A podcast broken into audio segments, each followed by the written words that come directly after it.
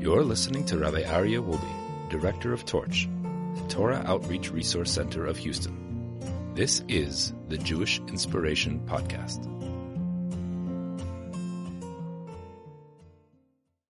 Welcome back. Uh, as we mentioned previously, we had two parts of bitachon. Bitachon means trusting, relying on Hashem. We said there were two components to this. Number one is before the fact. So if you have something which is going to happen, you don't know yet what's going, what's going to be. You don't know yet the, it's before the fact. And that is the confidence that Hashem will fulfill our needs and help us in any way we need. This is the optimistic attitude we maintain as long as the outcome is yet to be determined. Then we have the after the fact. And the after the fact means once the outcome is determined, it is important to realize and recognize that everything is from Hashem. If you remember last week, we talked about this. And once the outcome is determined, the mindset is the practical application of our first principle of Emunah, namely, that everything comes from Hashem and He alone did, does, and will do every deed. This mindset is the subject of our chapter now, chapter 3, and we're on page 37. Uh, we're going to start from the third paragraph.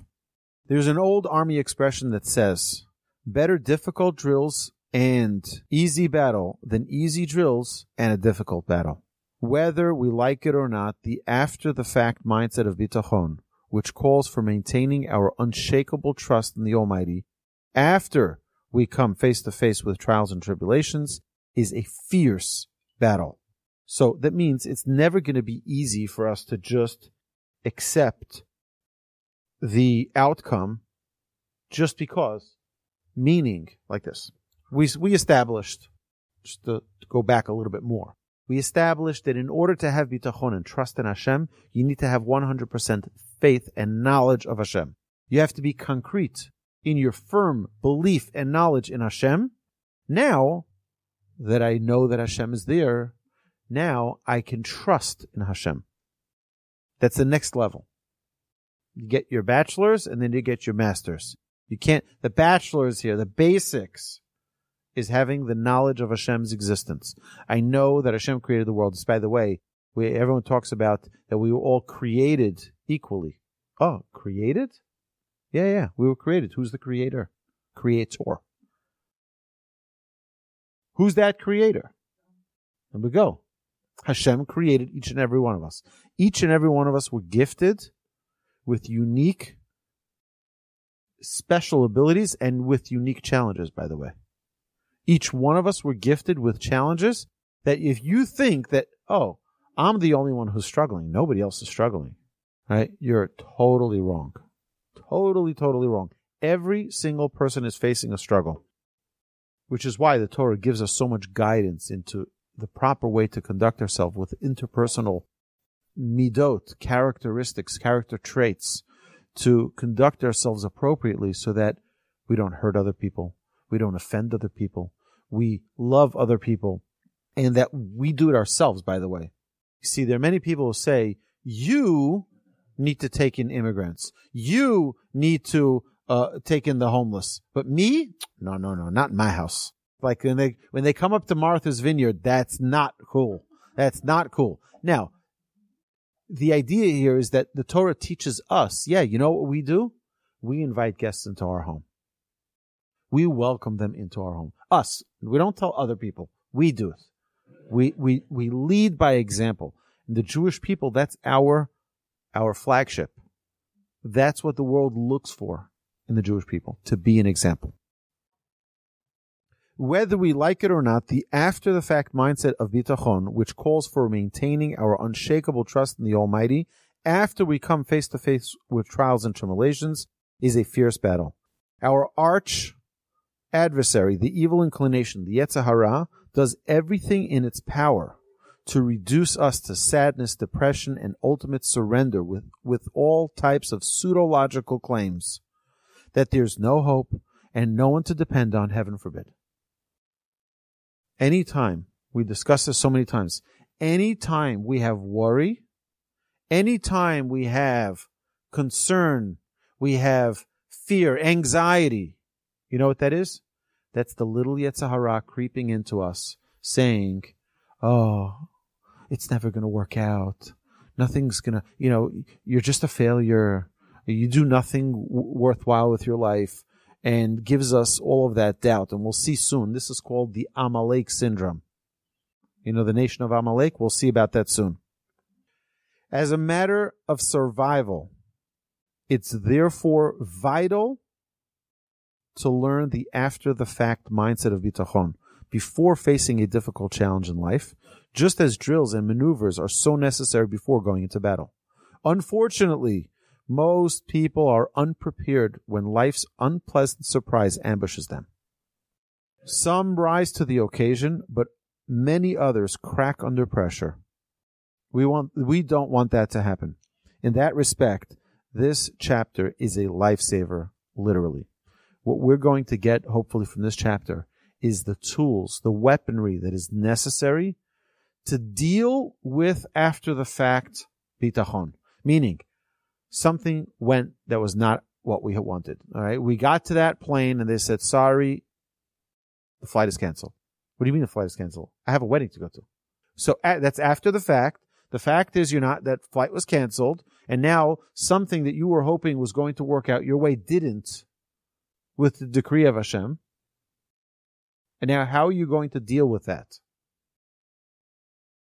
How are you going to deal with that letdown? Okay. So bitachon in times of trouble. Since no one on earth, no matter how it might seem otherwise, has a trouble-free life. Bitachon is a priceless spiritual asset. A person's level of true bitachon is gauged under fire when he or she is bombarded with troubles.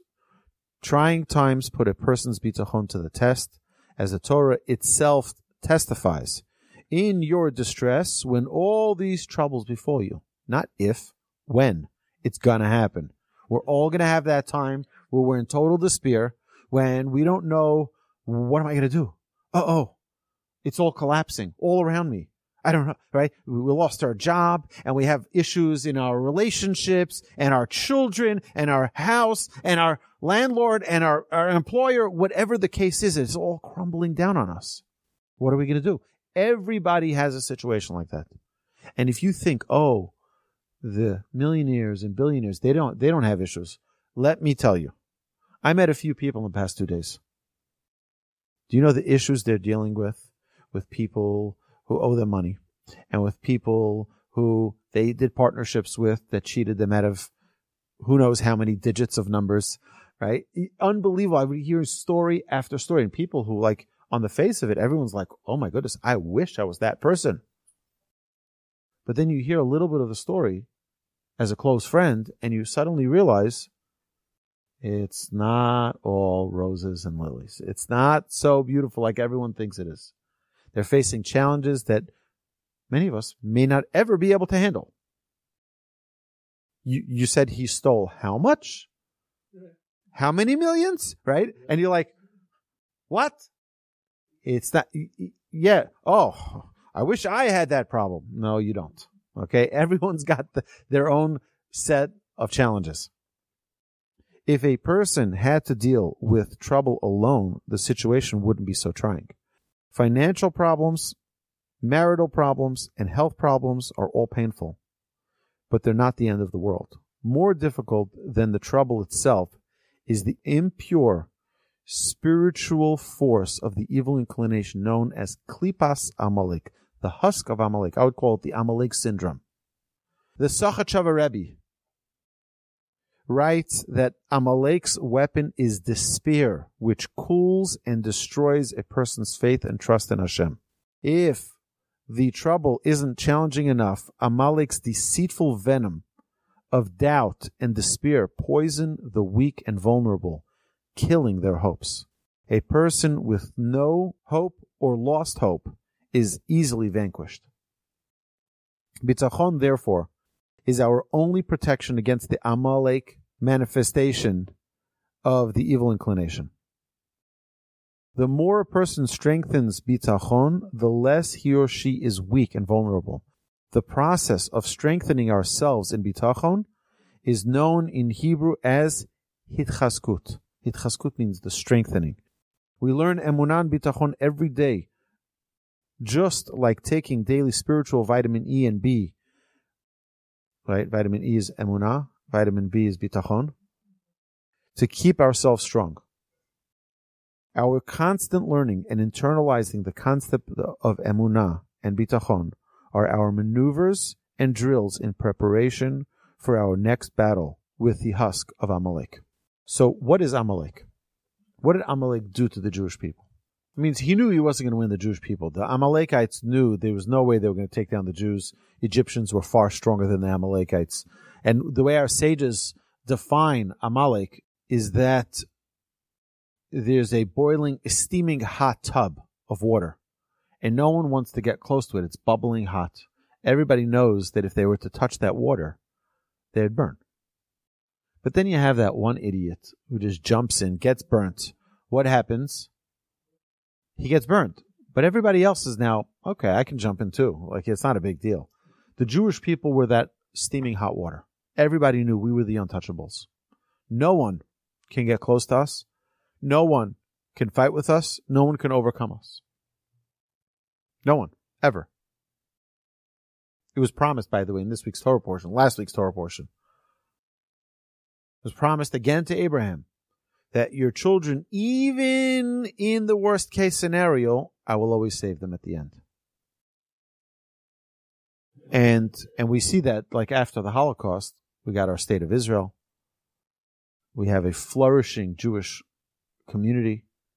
Not only here in Houston, I'm talking about globally. It's un, it's unreal. So that blessing has come to fruition. The nations of the world know they'll never get rid of us. Yet, from where do they get the chutzpah to even try to mess with us? You know where they get it from? From Amalek. Let's constantly just beat them a little, beat them a little. It's like a, the long war. And eventually they'll just give up. No. That's Amalek. When the Torah says to erase Amalek, to kill them all, it's not referring to going and stabbing little Amalekite babies. That's not what it's talking about.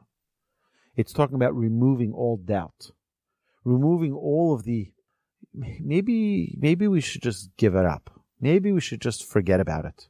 Maybe we shouldn't be so committed to our Judaism. Maybe you know it, it, that sowing of doubt is what Amalek is all about.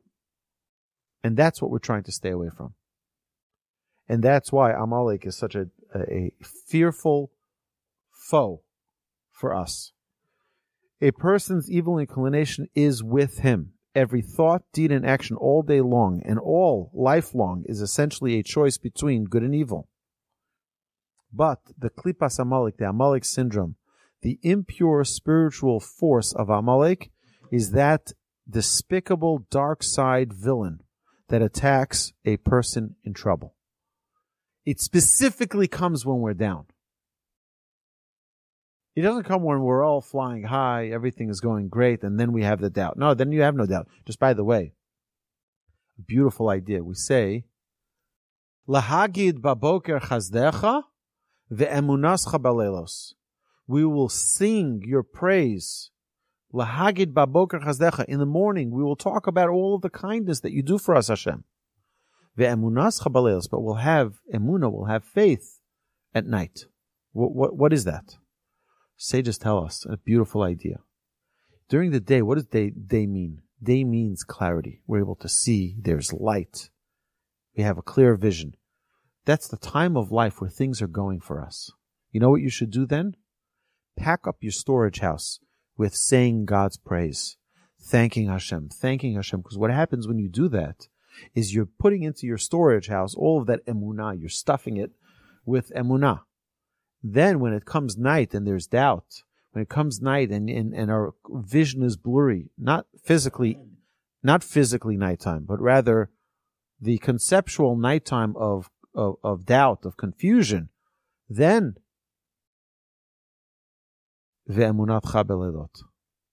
we will have emunah because we'll have it from all of the times that things were good and we recognize that it was from Hashem. So now when things are not so good and things are in doubt, we're able to pull those resources of of what we praised Hashem earlier. And I think it's a very, very important perspective for us to have. When things are going well, don't just say, oh, a fluke. It happened to have been good. No. Hashem, thank you. Thank you. You had a good coffee this morning? Thank you, Hashem. I love you. Such a privilege, such an awesome gift. Thank you. Thank Hashem for every gift because then there's going to be a time where things are not going to go so well. And we're going to be in the total despair. Guess what? You'll be able to pull from your reserves of your emunah cash flow of your from your from your uh, you're going to be able to draw on your savings of all that emunah that you stockpiled.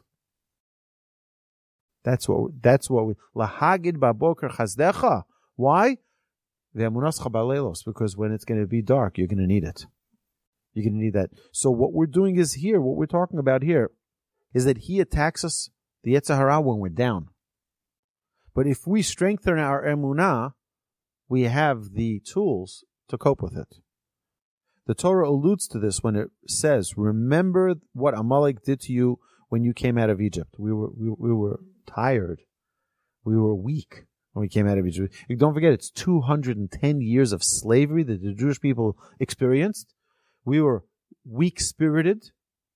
We just went through the the the sea, and and here we are. We're now in the desert. He surprised you on the way and attacked the weak among you. And you were faint and weary with no fear of God. Oh, very important thing. Let's identify. What does it mean, fear of God? What does it mean, fear of God? He explains. The above passage is the template for all times. The moment one's troubles overcome one's awareness that Hashem is with them, they lose fear of Hashem. What is fear of Hashem? Fear doesn't mean trepidation. Fear means clarity. Fear means clarity of Hashem. When one loses that clarity, and they are prone to speaking or acting in an undesirable manner, in extreme cases, a person in despair might even curse or have temper tantrums. Why? Fear of Hashem means that a person feels Hashem's presence. They have clarity. They have clarity of Hashem's presence. Anyone is awed when they know that Hashem is right there with them. No one in their right mind would dare transgress if they felt that Hashem was right there with them, holding their hand. That's Yiras Shamayim. That is fear of heaven, meaning having a, a clear, vivid realization that Hashem is there with me all, at all times. Every morning you wake up, we say Modeh. We don't say Ani. I thank you, Hashem. No, no, no. Thank you, Hashem. Thank you. First thing we do say Modeh. Thank you. Why? Because we want to start our day with the recognition of Hashem's presence. Everything we do throughout the day, our sages tell us we're supposed to say a hundred blessings every day. Why a hundred blessings? Because we constantly need to remind ourselves that everything is from Hashem. So we have a little drink of water. We say a blessing, thanking Hashem. We have a, a cereal in the morning. We eat uh, bread. We eat snacks. We eat lunch. We eat dinner. We say a blessing every time before we eat. Why? To bring that consciousness of God into our into our existence. So now I'm not just eating to be a physical consumer of physicality, of materialism, of fine dining. That's not what we're here for. We're here to serve Hashem. So now what happens is, if I eat that food, not just to satiate my body, but rather to elevate me to, as a servant of God, the same action of eating happened, but for a totally different reason. The backdrop is completely different. Conversely, a person who forgets about Hashem or doesn't feel his presence becomes dangerously exposed to Amalek and easy prey. Such an individual feels emotionally faint and physically weary. That's exactly what the Torah describes when it says, you are faint and weary with no fear of God. Now it's, it's also clear why they were weak. They were weak in that they haven't been able to internalize the message of God's existence in this world. They weren't able to bring it into a clear day to day reality. Why not? You know, what did Pharaoh do? What did Pharaoh do? Pharaoh was like the cell phone. We're busy all the time. We're busy all the time. Pharaoh wanted the Jewish people to be busy 24 7. There's no time to rebel when you're busy. I, I, say about yeshiva if kids are happy in yeshiva, you have nothing to worry about. In fact, they were uh, a group of eighth graders in the graduating year. They went on their trip to New York, and right near New York is Philadelphia and they went to Rabbi Shmuel Kamenetsky, the great rabbi, Rabbi Kamenetsky. And he asked the boys, Are you happy? And he sees them all smiling. They said, Yeah, we're, we're very happy. He says, No, no, no, are you happy? And like later on, someone asked them, you know, after the boys left, like, why you ask them so many times if they're happy? He says, because if a child is happy, you don't have to worry about them doing other things. You don't have to worry about them, you know, not being in the right place. If a child, if, and just by the way, human being, when are we unhappy? Rabbi Brody said this when he was here. It's a gem. He said it standing right here where I'm sitting now. He said, you know why someone doesn't smile? Because they haven't spoken to God yet. When you speak to God, you have no choice but to smile. If you didn't speak to God, that's why you're not smiling. Talk to God, you'll start smiling. It's an incredible perspective. The more, the more our relationship with God is developed, the more confident we are, the more sure we are, the more comfortable we are. Trouble only worsens when people begin their desperate search for a natural solution, exclusive of Hashem. Heaven forbid. They think that something else is capable of solving their problem or rescuing them. Instead of relief, they encounter even more worries, anxiety, disappointment, and depression. Once this happens, a person loses motivation to fulfill commandments, to pray, and to learn Torah. Whatever emunah they had not only cools down, it freezes. As such, the victim is immobilized and the evil inclination's victory is complete. So he's saying something which is so important here. If we don't have that overflow of emunah, if we don't have that overflow, that storage of of happiness, of motivation, then it's easy to to be to to get into despair and to lose it. Uh, just an interesting thing. When I was in my previous job 18 years ago, I was facing tremendous, tremendous stress. Tremendous. I mean, my back was like a rock. I, I used to have, I used to go, I went, I went, I, I went to doctors. I went to special therapy. I was taking medications. It was crazy. All for one reason. I didn't have a clear relationship with God my first time working, and someone had once told me that, oh, first job is your most important job. That's how you set your you set your tone as a as so I'm like, okay, I have to I, I have to succeed. Me me, I have to succeed. It's all about me, right? So I was going to force success. Shem was showing me, no, no, no, that's not the way it works. That's not the way it works. Hello? Am I in the picture? God says, Am I in the picture? And I remember uh, my mother in law brought me the book of Mind Over Back Pain, and I was going to a to, to physical therapy, and I had surgery during that year. It was chaos. But I learned the hard way bring Hashem in, and your stress will go out. Hashem li, lo ira. I'll have nothing to fear when Hashem is with me. When I know that Hashem is with me 100%, I have nothing to fear. And there's no anxiety and there's no stress. And it doesn't mean that we never have points in life where we're weak, where we're in despair, sort of. But you know what? When you realize that Hashem's there, you stop. You say, okay, let's, let's recalibrate here. Let's get started again and let's get back on track. And there've been some times where I start feeling my legs starting to, to stress up. Everyone stresses in different places. For me, it's my calves. They start locking. And it, and it happens usually when I'm driving. That's when I feel it. And I'm like, okay, I pull over to the side of the road. I close my eyes and I say, Hashem, you're in charge. I'm not stressing about this. I'm not worrying about it. I know you're going to take care of it. And you know what? A hundred percent of the time he does. Because he takes care of it anyway. It's just that we don't know the outcome and which is why we're stressed and we're concerned because I need to know everything now. And if I don't know it now, then I need to know what the future beholds. That's why when Moses was talking to God, God says, you can only see my, my back, the back of my head, but not the front of my face. God has a face? No. Does the God have a back? No. So what does it mean? What is God telling him? God is telling him the front means the future. You're never going to be able to understand the future.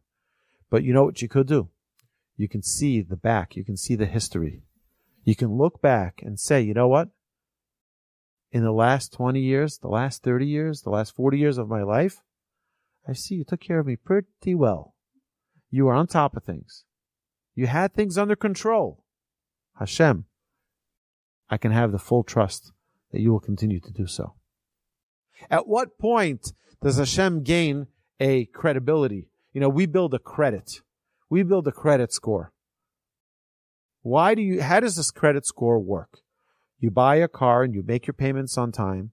You have a home, you have a mortgage, you make your payments on time. You have a credit card, you make your payments on time. What happens?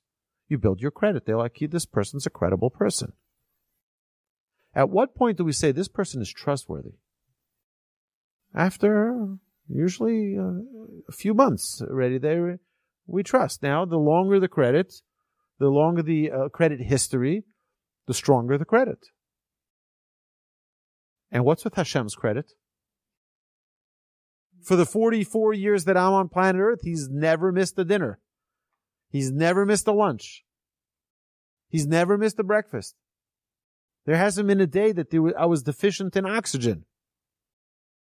Doesn't he get some points for like credibility? He's reliable. That's bitachon, is knowing and trusting Hashem's got control to take care of everything. And you know what? I went to visit a friend of mine last night in New York whose father passed away. He was sitting Shiva. So he said to me, and this, this guy is, is a paramedic in Hatzalah of Monsey, of Rockland. And his father went to shul. His father had a stress test on Friday. Perfect. He went to shul Shabbos morning. He walked to shul, which was about a, uh, three quarters of a mile from his house. He's there, one of the first people in shul. And he prays the morning, the morning blessings. And then you have the korbanot, which is the offerings. And then you say the Shema. There's a shorter Shema that you say then. He has a cardiac arrest, collapses, and dies. Right there in shul. Now they called Hatzalah and Hatzalah tried to do CPR and the, they put him on the thumper and they took him to the hospital. They did, did everything that you can possibly do to try to revive him. You know what the son said to me? Hashem just wanted him back. You keep on trying to do whatever you want to do. Hashem wanted him back. He's now he's back in Hashem's hands. He's back in his father's hands. So we have to accept that sometimes, with all the trust in the world, yeah, Hashem knows exactly what is best. It may not be what we think is the best, but understanding that Hashem has a full picture of everything. And it was so beautiful to hear the children say, Hashem just wanted him back. They were at peace with that. The way they should be. Okay? Call his name. Now that we've identified the Amalekite enemy, the Amalek syndrome, and the way it operates, we go on the offensive. King David gives us our marching orders when troubles strike. I have encountered trouble and sorrow, but I call Hashem's name. When we are challenged, we don't despair, heaven forbid. We call out to Hashem. When we have an issue, we don't kvetch and complain. We say, Hashem, I love you. I know that you're here. I know that you hear me. You hear my voice. Hashem, I need your help. Reb Nachman of Breslov, one of history's great masters of hitchazkut, spiritual self-strengthening, writes that even if a person is at rock bottom, like Jonah the prophet said, from the belly of the netherworld, a person shouldn't fall into despair because he can still hope in Hashem. There's never afilu cherev chada munachas al adam. Even if a sharp knife is on your throat, al yimnatz Don't count yourself out for mercy. Reach out to Hashem. Talk to Hashem. Because he can still save you. A depressed person cannot solve problems or fight any battle. Indeed, when a person falls into despair, he or she becomes bewildered, disarmed, and disoriented. Their world becomes dark, and they can't see a way out of their tunnel of troubles. Yet, the moment a person simply reminds him or herself that Hashem is always here, no matter how thick the concealment might seem, he or she feels a spark of joy and encouragement. This is exactly what King David, history's greatest underdog and master of hitchazkut, of strengthening oneself, describes in Psalm 33 as follows. A person is in dire trouble or face or faced with a fierce enemy. A king is not saved by a mighty army, nor is a man of might delivered by his great strength. Although King David repeatedly encountered stronger enemies, he feared not. His bitachon, his trust in Hashem, enabled him to prevail. Conversely, he never depended on his own might or his army's military strength. He did the best he could and left the rest to Hashem. Our sages teach us that a person could be in despair only if they disconnect from Hashem. If you're still holding on, if you're still holding on, you can be saved. You can be helped. You can be assisted. But if you leave go, the lifeguard can't get you out. You got to hold on to the tube. He's going to throw you the line. Just hold on. He'll pull, he'll save you. And we can never let the spear get hold of us we have to try to do the best we can, but then stop and let Hashem just do his thing. Let him work his magic. You tried to make that sale. Yeah, you're gonna you're gonna force the sale. You can't force the sale. Make your efforts. You put your pitch. You put your your presentation. You put it out there. Not trusting your own talent, your own skills, your own suave. I've got this. No, no, no, no. Hashem, if He decides that I will succeed, I'll succeed. And if He decides that I won't in this way, then I won't in this way. In King David's time, a cavalryman on horseback held a marked advantage over a foot soldier. His reference to a horse would therefore be similar to today's reference to a tank or an armored vehicle. The strength of the horse as he mentions in verse 17, is also an allusion to a relative advantage, such as the clever lawyer or a CPA who adeptly navigates all the tax loopholes. He doesn't put his trust in any of these and declares, a horse's false safety and its strength is a futile escape. You know, people can put their trust in other people. You can put trust in strength and might and You look at the Israeli army, the Jewish army, the IDF, the Israeli Air Force, and nothing makes sense. You have every Six Day War. We were attacked by 13 nations who had air superiority. They had manpower superiority.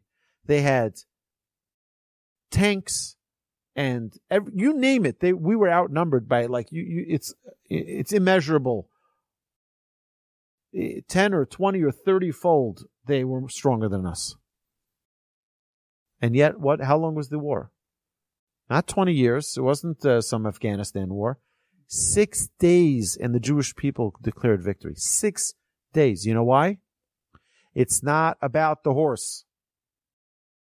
It's not about the, the tanks and it's not about the armored vehicles and it's not about the Air Force. It's about the hand of Hashem. And I spoke myself, I spoke to an Air Force pilot who was in the Israeli Air Force during the Six Day War. And he said that he saw his target ahead of him and he has a clear target and he shoots and he gets him. But you know what else he got? Like two other planes that he didn't even see just suddenly blow up. He's like, I, I, I wasn't even aiming there. He saw miracles. He said, and he became religious right after the Six Day War. He said, I saw Hashem operate. I saw Hashem have opened miracles for me before my eyes. In fact, Rabbi Brody mentions this in his story that he said in Dallas. I was trying to think who it was. It was Rabbi Brody. Rabbi Brody, in his, in his presentation that he gave for Torch Dallas uh, a week and a half ago, he talked about when he was in Beirut and he was surrounded by enemy gunfire mortar shells, everything exploding all around him. He heard like some voice in his head telling him, Rafael Eliezer, it's time to do some teshuva. And he said, Hashem, I'm coming. You save me from this. And suddenly he sees these two F-15 fighters, Israelis, coming and taking out all of the enemy installations. And then when he gets back safely to his base back in Israel, he says to them, Who were those pilots that were flying? Who were the paratroopers that came in and tourniqueted all of the other guys? Like, what are you talking about? We didn't send anybody in. We sent you as a suicide mission. There was nobody coming to get you. What are you talking about? You're hallucinating. And he remembers vividly how they came. There are miracles that happen.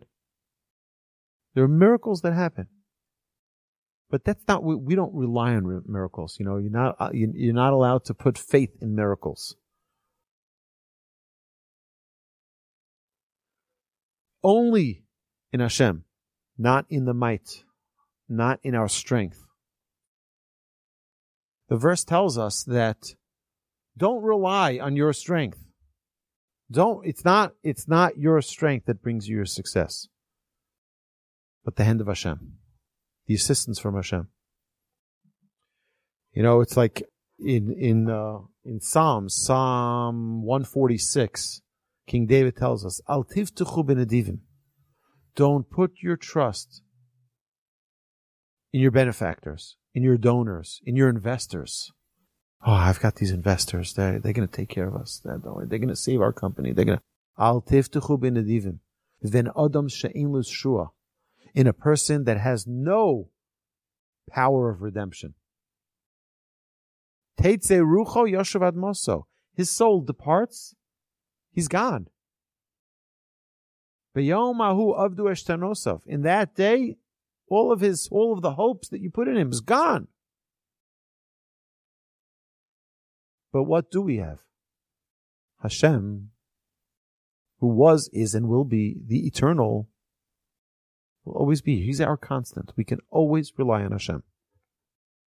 The classic biblical commentator, the Radak, teaches that the inherent quality of those who fear in Hashem is that they look to Hashem for salvation and trust in him rather than trusting in strengths or prowess of any kind. In light of the Radak's above teaching, we better understand what King David says in verse 18 of Psalm 33.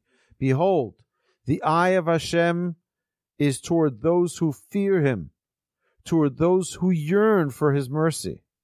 This is the key of the after the fact mindset of bitachon. If a person trusts his or her own prowess, Hashem says, fine, go lean on what you trust and see where that takes you. On the other hand, when those who fear Him, who fear Hashem, in other words, trust in Hashem alone and look to Him for salvation, Hashem responds in measure for measure fashion by looking at them and at their needs. The four concluding verses of Psalm 33 show the beautiful dynamics of bitachon. Number one, verse 19. Those who yearn for Hashem, for Hashem's mercy, look to Him to save them from death and to feed them in famine. Verse 20. Our soul yearns for Hashem, for He is our help and our shield. Verse 21. Our heart rejoices in Him, for you have trusted in His holy name. And then verse 22 Hashem, have mercy on us, for we look to you. In times of trouble, a person can't plea bargain with Hashem, asking for salvation by virtue of that person's good deeds. One never knows what demerits there might be in their heavenly dossier.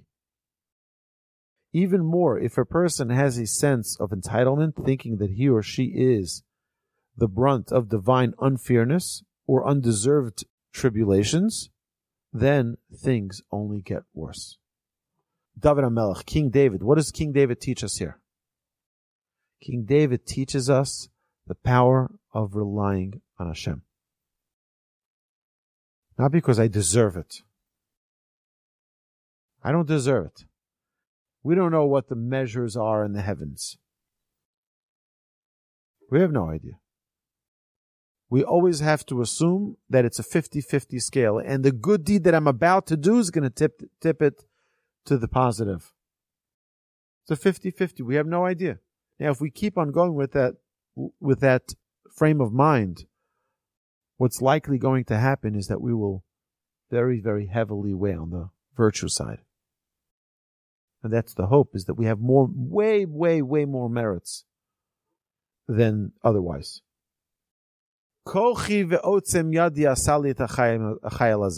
A person should never say, Kochi, my strength, the Utsem yadi, and my ability brought me this success. It's the most dangerous attitude for one to have. You know why I'm, I, am i am successful in my business? Very smart. it's me. It's my, right? My, my skills, my, my abilities. No, that's not why. Person needs to recognize that whatever gifts they were given is Hashem's. Hashem gives me the, the strength. It's Hashem who brought me the success. There are plenty of smarter people who didn't make it. There are plenty of dumber people who did make it. Like King Solomon tells us. Lola chacham lechem. It's not to the wise who get the bread, meaning the wealth. The, the wiser someone will be, the wealthier they are. That's not the way it works. There are plenty of dumb people who don't dot their I's and don't cross their T's and have magnificently successful businesses. And there are plenty of brilliant minds out there who dot every I and cross every T and double check that contract, any risk, any this, any that, risk adverse. And they lose everything. Plenty of people like that. I want to leave off with one story. Fascinating story I read last week. It, it's such a moving story. I think I may have mentioned it actually last week. Who knows? Maybe I did, maybe I didn't. But it's an incredible story nonetheless. Moshe Reichmann in 1986 was on the cover of the U.S. News and World Report as the second wealthiest human being on planet Earth. Were, they were they had twenty two billion dollars at the time. The only one wealthier than them was Rockefeller. And these were two brothers who lived in Toronto, Canada, who made enormous, enormous wealth. They they owned half of downtown Manhattan. I mean, these were really, really, really wealthy Jews. And they gave tzedakah like you can't imagine. They did have a policy, though, that they never gave more than 50% of the budget of an organization because they didn't want the organizations to be completely dependent on them. So they'd give 49% of the budget. So one time, Moshe Reichmann, who was the wealthiest Jew alive, walks into someone's office and somebody he was going to do business with. And uh, the secretary says, Sure, have a seat. Okay. Eventually, the uh, the person he was waiting for comes out of his office and he sa- turns to the secretary. He's like, Do you know who this is? Why is he sitting here? You should have brought him into my office right away. So she said, Oh, I had no idea what it was. I thought he was just a beggar coming asking for money. So Moshe Reichmann stands up. He says, That's the way you treat beggars? I'm not doing business with you. So there are two amazing things from the story. Number one is how he treated people. How he treated people who were poor. How he treated, he felt that they were his ticket to success. It's not that I have the money and you are in need and here I will help you. No, it's just the opposite. They are the righteous and we are the ones who need merits and they're giving us opportunity for merits. We have to stand up for them. We have to treat them with royalty. They're giving us mitzvahs that otherwise we wouldn't have. That's number one. Number two, he didn't carry himself like a billionaire. He looked just like the disheveled people who came collecting for tzedakah, collecting for charity. He was such a simple person. In fact, they say, they say, I don't know if this is true. I haven't, I haven't authenticated the story, but they say that in his, you know, the people that have two wills, they have a will before they are buried and one after. They say that he wrote in his, in his first will, I would like to be buried with my socks. I would like to be buried with my socks. Can't do that. Everybody knows that. They went to the rabbi, and the rabbi's like, "Can't can't fulfill that wish. I'm sorry." So they buried him without his socks. Then they opened up the second will, and the second will said, "You see, even your socks you can't take with you. Even your socks you can't take with you. Don't think that your money is going to stay with you. Give it, share it, be righteous, be kind, be generous. Even your socks you can't take with you. I think it's such an amazing lesson of holiness, of feeling a sense of responsibility, understanding your role, understanding your relationship with God, and trusting Hashem has got our back. He's going to take care of us. He knows exactly what we need. He knows exactly who we are. He knows exactly exactly what he's doing. He's orchestrating a perfect world for us to strengthen our relationship with him. Hashem should bless us all that even when we don't know it, we should feel and recognize the connection with Hashem. That it's like a challenge comes out of left field. Guess what? Hashem, I know you're there. I know that even if you don't feel it, say it because it will get you to the point where you feel it. Hashem should bless us. We should always feel it. We should always know it and feel that closeness, that friendship with Hashem. Amen. My dear friends, have a magnificent, amazing, terrific evening. Thank you so much. You've been listening to the Jewish Inspiration Podcast, a Torch production. Become a supporter at torchweb.org because your assistance enables more Torah learning around the globe. To find more lessons offered by Torch, please visit torchpodcasts.com.